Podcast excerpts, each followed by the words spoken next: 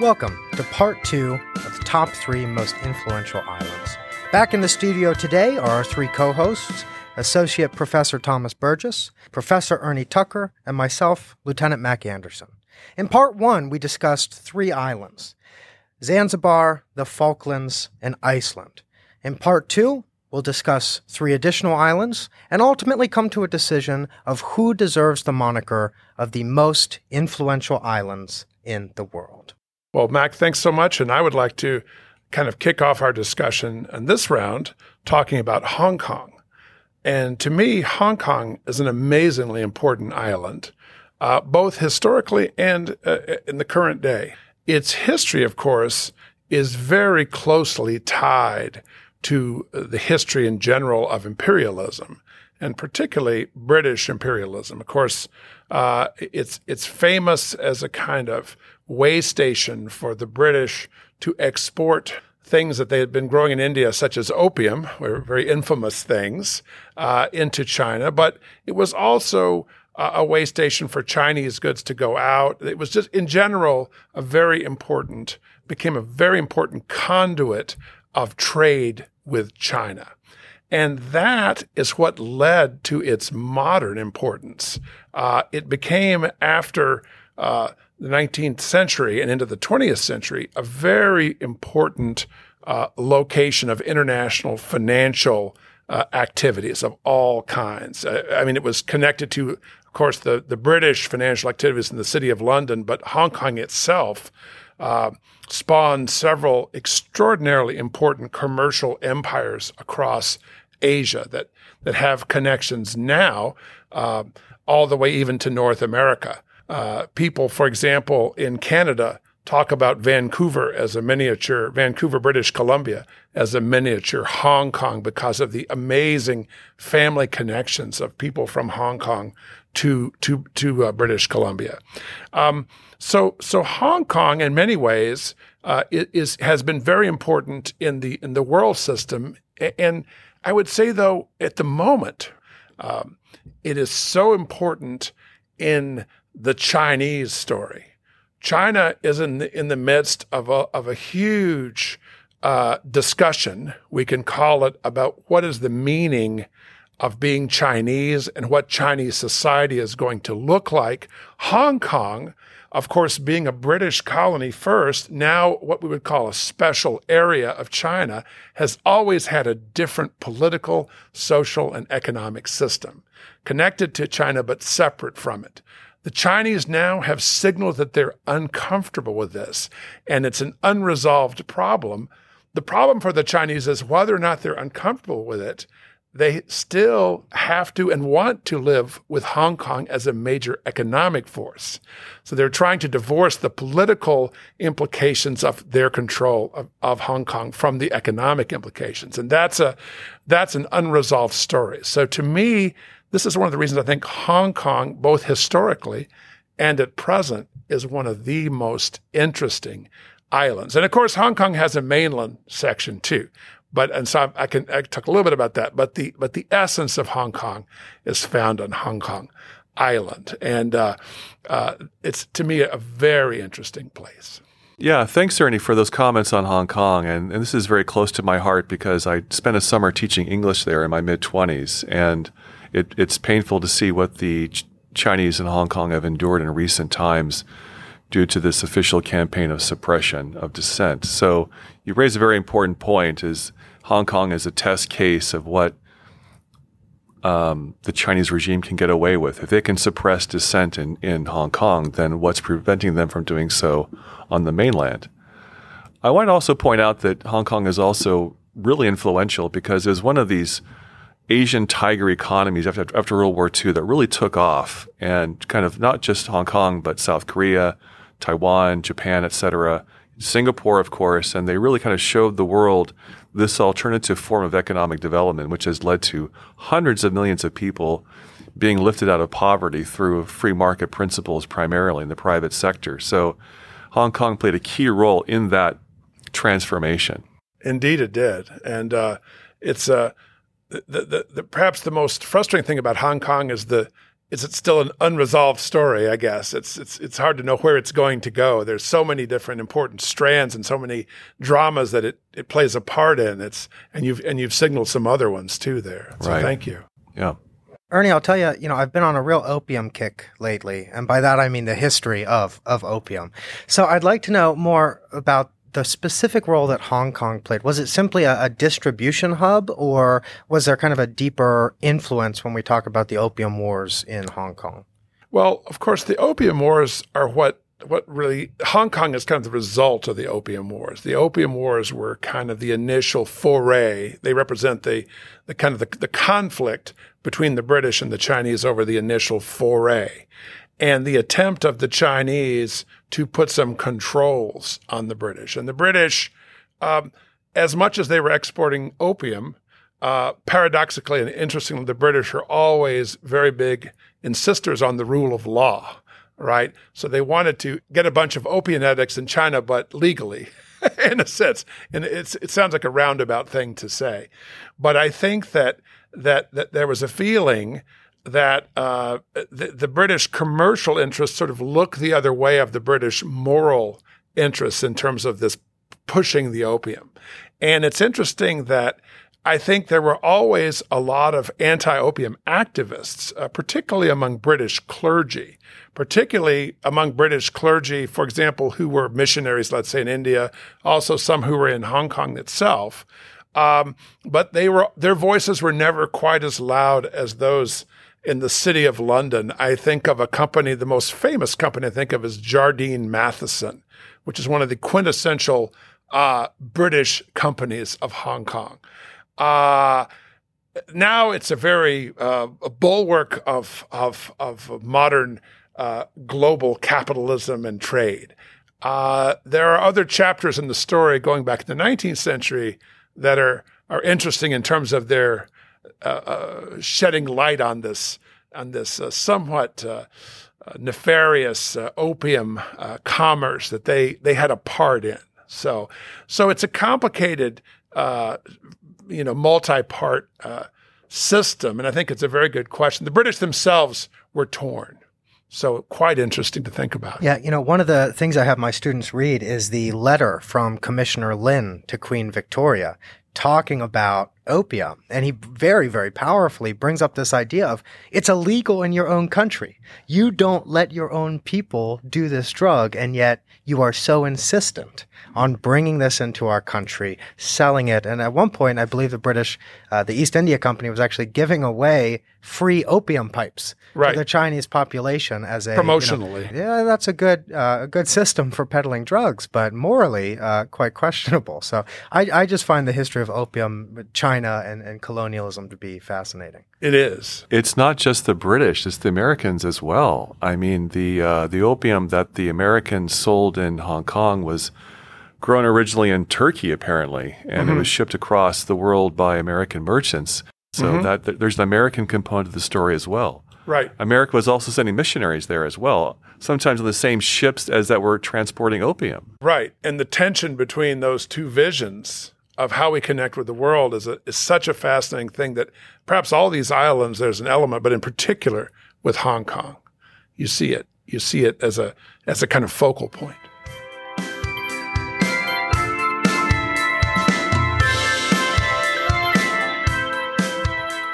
I want to, to, to turn the floor over to Mac now to talk about another, to me, fascinating island, Cuba. Yeah, absolutely. So Cuba, we we talked in episode one, uh, considering Zanzibar the Cuba of Africa, and so now continuing with our Cold War theme and the importance of islands to the Cold War, we'll talk about the Cuba of Cuba, and from the Battle of Santiago to the botched Bay of Pigs invasion to the superpower showdown during the Cuban Missile Crisis, the island of Cuba has had an outsized impact on the course of history. Colonized by Spain for over 400 years, the fight for Cuban independence began in earnest in 1868 and continued for the next three decades. In the late 1890s, as the fighting became ever more vicious, the United States sent the USS Maine to Havana to protect American interests on the island. Following the mysterious explosion of the warship in Havana Harbor, the U.S. declared war on Spain, thus beginning the Spanish American War. Just months later, at the Battle of Santiago on the opposite end of the island as Havana, the American fleet soundly defeated the Spanish fleet, thus eliminating the last major elements of Spanish naval power, vanquishing Spain from the Caribbean, and earning Cuba its independence. Following the war, the Platt Amendment gave the U.S. an indefinite lease for the now infamous naval base at Guantanamo Bay. In the first half of the turbulent 20th century, Cuba went through a number of different governments, with each seemingly more flawed than the next. After a seven year military dictatorship, communists under Fidel Castro overthrew that government and established the communist government that we're familiar with today. As the closest Soviet ally to the United States, Cuba posed a number of diplomatic and military challenges. In his memoirs, Robert Kennedy notes that the tensions over Soviet missile sites in Cuba, quote, brought the world to the abyss of nuclear destruction and the end of mankind. Additionally, Cuba played a huge role in the various proxy wars that took place in Africa during this time, sending advisors to various African governments. And still today, over 20 years after the end of the Cold War, tensions between the U.S. and Cuba remain rocky.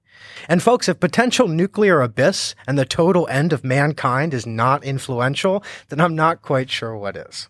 Yeah, picking up on the Cold War theme there, Mac, uh, you make some really important comments, and just wanted to also add to that that Che Guevara was the originator of this idea of tricontinentalism. Let's confront the U.S. imperial monster with not just one Vietnam, but three Vietnams on three different continents, hence tricontinentalism. And he put his money where his mouth was. He went off to the Congo to fight there in the in the 60s, and then eventually Bolivia later on. Um, so you're right in pointing out that the Cubans had this outsized influence in shaping the Cold War, especially in places like Africa. At one point, the Cubans had thousands of soldiers fighting in Angola, thousands also in Ethiopia, and Castro even tried, failed to do so, but tried to, to set up this federation of like minded socialist Red Sea states, Somalia, Ethiopia, and South Yemen, which ne- went nowhere for obvious reasons, but that was his goal and dream for a while. So, yeah, Cuba, we, we often forget how much he was punching above its weight in the Cold War. And I think Thomas as well. We today, at least, we think of Cuba as a pretty insular place, right? That's a self-contained unit, and we forget all of the influence it had during the Cold War. Whether it was sending cultural attaches, military forces, right? It was doctors. very much doctors, absolutely, very much not an insular island. It had its, um, I don't want to say claws, but it had its uh, fingers in a lot of different pots trying to promote the virtues of communism. Yeah, I think these are all great points. I'm intrigued by your mentioning of the 400 years of Spanish colonial heritage. And the part that intrigues me the most about that is something that I have come to love uh, over the last few years, which is Cuban music. Uh, I'm a fanatical devotee of Celia Cruz, who's one of the great, she's like the Ella Fitzgerald of Cuba, and uh, passed away recently, but absolutely stunning. And and Cuban music to me has been so important uh, in in in all of Latin music uh, as a, as a kind of lodestone for for how how to the blend of African and European and Caribbean rhythms and things. And I wonder, you know, how this how this connects with Cuba's place in the in, in the world because you're right i think in terms of its political influence now it's kind of limited but but again i think about on the streets of of any borough of new york city uh, the impact of Cuban music is heard every minute almost. You know, it's a, it's such an important piece. Uh, and this is, of course, with all due respect to the other incredible Latin traditions such as Mexican and South American. But Cuban has that kind of very special cultural place in the in the Latin musical heart. So maybe any thoughts on that? Yeah, I, I mean, I'm not 100% sure why it's had such an, an outsized cultural influence, but it's very clear that it has. Whether it's New York, like you mentioned, of course, Miami, even other places in Latin America that do have their own very unique cultural and musical scenes are adopting some forms of this Cuban tradition. And it's, there's just something clearly appealing uh, on a mass level about the, the arts and the culture of, of these musician, musicians and the musical traditions that are coming out of Cuba. Indeed. It's amazing. And there's also this musical dialogue between Cuba and Africa that mm-hmm. can be sort of emphasized a bit more. Certainly, Africans have learned from Cubans and vice versa. It's this, this wonderful exchange across the Atlantic. A two way street. There. Exactly, very much yeah. so. If you go to, uh, you know, clubs in Africa, you'll hear Cuban style music being played, or at least influenced by the Cubans. So I want to go even further back in time and just mention a couple things why Cuba was influential, and that is Spanish treasure fleets that almost all of them stopped at some point in Havana for, you know, to make the long preparations for the Atlantic crossing. Mm-hmm. So it was the heart of Spanish America. Yeah. Havana was, there's no way around that. It was the heart of Spanish America. It was the great stopping off point from Europe, of course, and then the starting, the launching point to, to other Spanish American Empire. Exactly. Yeah.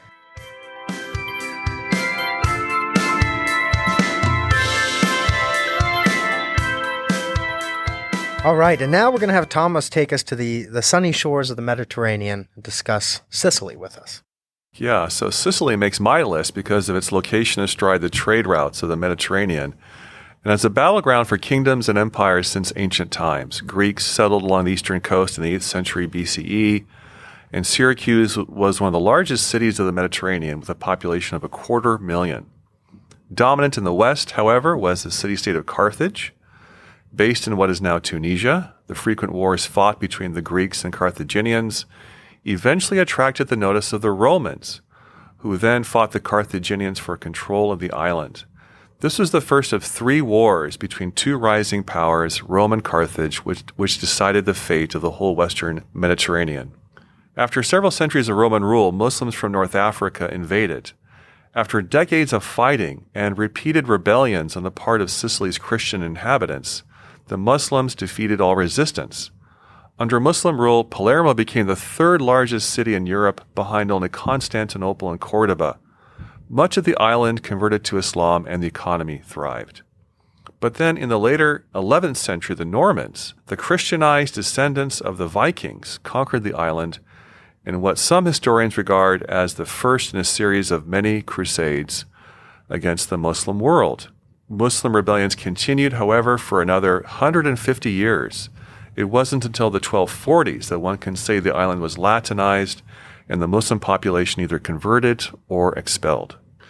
And so Sicily was influential in ancient and medieval times because of its strategic location and the willingness of powerful peoples to fight wars to acquire its port cities and rich soils.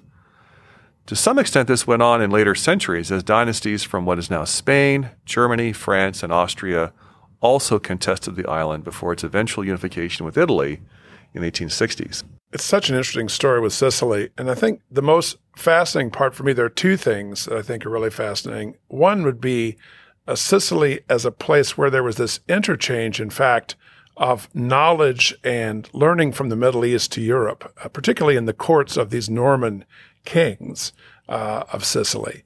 The other part is uh, a little more uh, nebulous, and that has to do with the fact that Sicily uh, is part of Italy. But yet, all the Sicilians I know and many of the people from the mainland of Italy don't consider it to be really part of Italy. And it, it's interesting to think about, you know, how that non-Italianness and Italianness has kind of been an interesting tension in the in the in the way Sicilians think about themselves. Yeah, I use the word unification, but that should be maybe in quotation marks because clearly there is this strong regionalism in Italy between northerners and southerners, with Sicily being in some ways at the very you know forefront of this uh, confrontation, so to speak, between regional types, what have you. I was wondering, Thomas. You know, we associate the Normans, of course, with 1066, the invasion of England.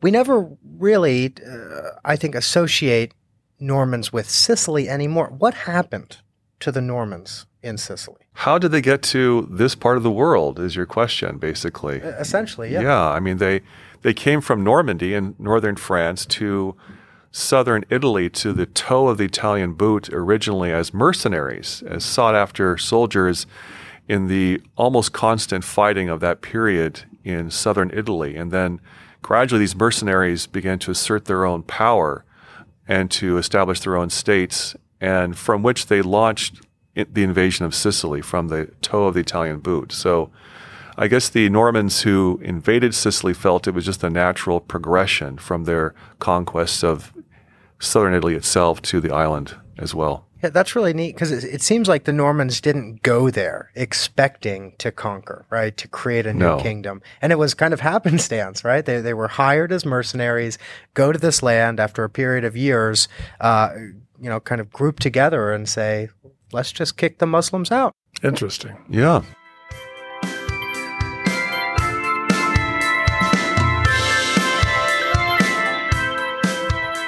I think we've got some really neat entries on this list. We've discussed Sicily, Cuba, Hong Kong, and of course, in episode one, Zanzibar, Iceland, and the Falklands. So now it's time to think about criteria, right? What do we consider as some defining characteristics of what makes an influential island? I think islands cannot just be stepping stones. They have to be pivots of world history in and of themselves, exercise influence beyond their shores to neighboring territories. Mm-hmm. And I think that the influence has to be multidimensional.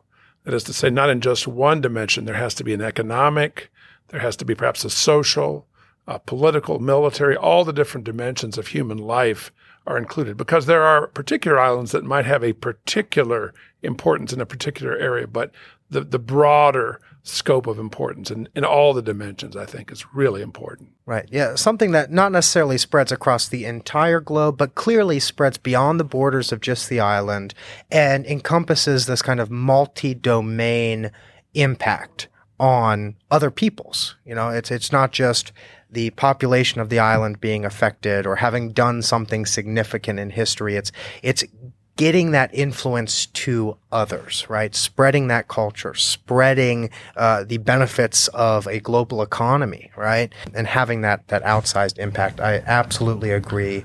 Um, are some important defining criteria here. So, so by contrast, we have the island of Ibiza in the Balearic Islands in the Mediterranean, which is this huge magnet for European partygoers, and for them, it's probably a crucial life passage for them to mm-hmm. spend a week or two raging in, in Ibiza, but that doesn't suggest any political or military influence. And for those in California, to take a sailing trip off to the Catalina Islands is a delightful thing to do and uh, speaking from personal experience. But it, but to say that they have massive political, social, economic impact would be really an overstatement. Right.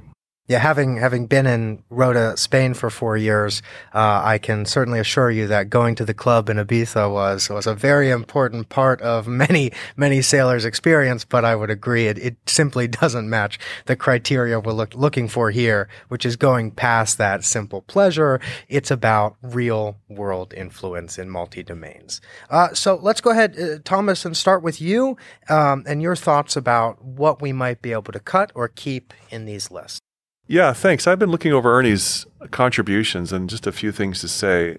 You know, what's not to like about Iceland, which was ranked by the Global Peace Index as the most peaceful country on the planet? Um, and then, even more fascinating, Iceland has a higher percentage of golfers than Scotland, where the sport originated. In fact, they have what is called the Arctic Open, which is held annually every summer solstice, where the golfers come from all, all over the world in their legions and golf all night long. I mean, that really puts Iceland on the cultural map of the world, if, if, if nothing else. But that said, um, I just can't believe that Iceland is as, most, is, is as influential as some other islands we've discussed today, such as Hong Kong. I mean, Hong Kong, like we said before, has had this huge commercial economic impact, not just on its region, but um, the world in general because of its the model of economic growth, which was embraced by many people beyond its shores. It sort of sort of showed how wealth could be created in post World War II Asian society. I uh, wanted to just spend a little time on uh, what Mac had chosen, uh, the two, the Falkland Islands and Cuba. And both, I think, are, are fascinating. The Falkland Islands, I think he made a compelling case about how important they were both for the British and for the Argentinians in their respective political evolutions and transformations. Uh, that being said, uh, his discussion of Cuba, though, really moved me because Cuba had this incredible importance in the Cold War, which seem, seems to me now is just now beginning to shift to a new phase. I mean, Cuba is now definitely in a post Fidel Castro mode.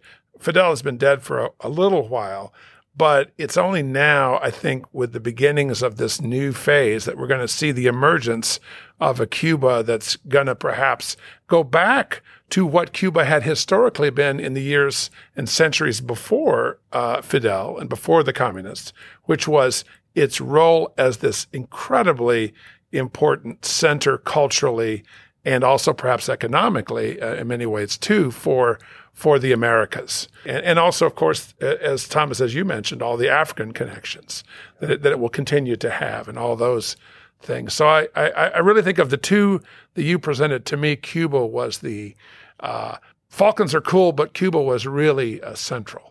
Er, Ernie, I, I absolutely agree. And I think list, listening to those or thinking back to those definitions and those criteria we laid out, Cuba clearly is a far better fit.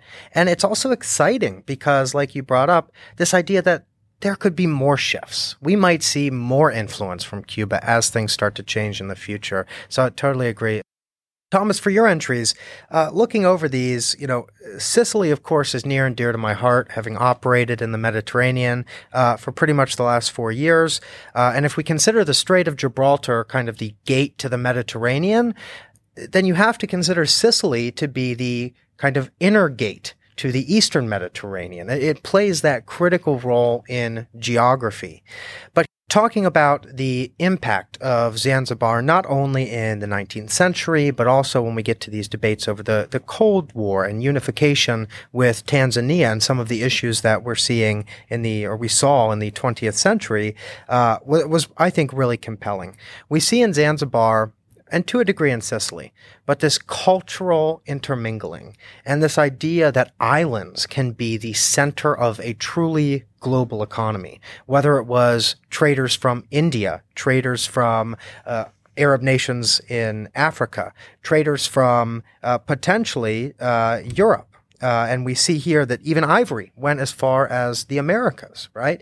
Uh, this relatively small island is, is acting as the centerpiece to a burgeoning global economy and creating that interconnectedness that Sicily being relatively protected and isolated in the Mediterranean simply uh, couldn't have the claim to do.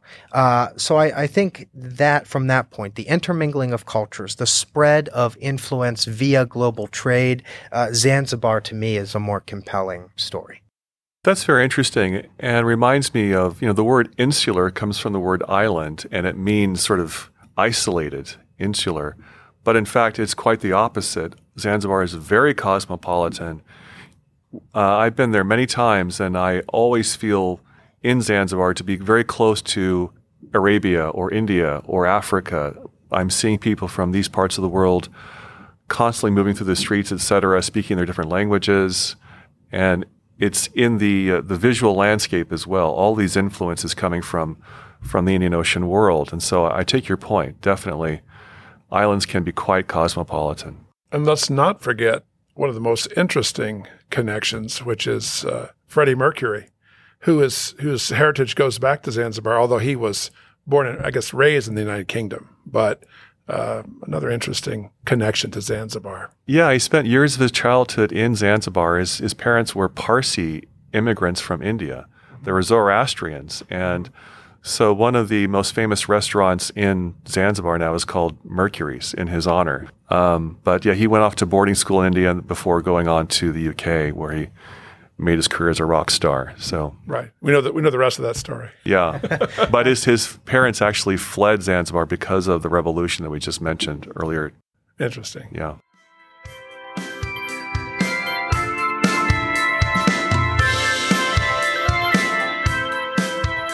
All right, thanks, guys. Really great discussion. It is, uh, to me, so so awesome to hear about these different islands and really some unconventional ways in which we might consider something to be influential or have influence on on others. Uh, but it looks like we've agreed on three, and that would be Cuba, Hong Kong, and Zanzibar. Of course, there's plenty more to talk about this subject and some truly great islands that have been left off of this list. We'll save that for a round of beer between friends. We hope to have inspired you to discuss some of these historical events yourself, as there's always so much more to discover with these topics. From all of us here at the Naval Academy, thanks for tuning in. See you next time.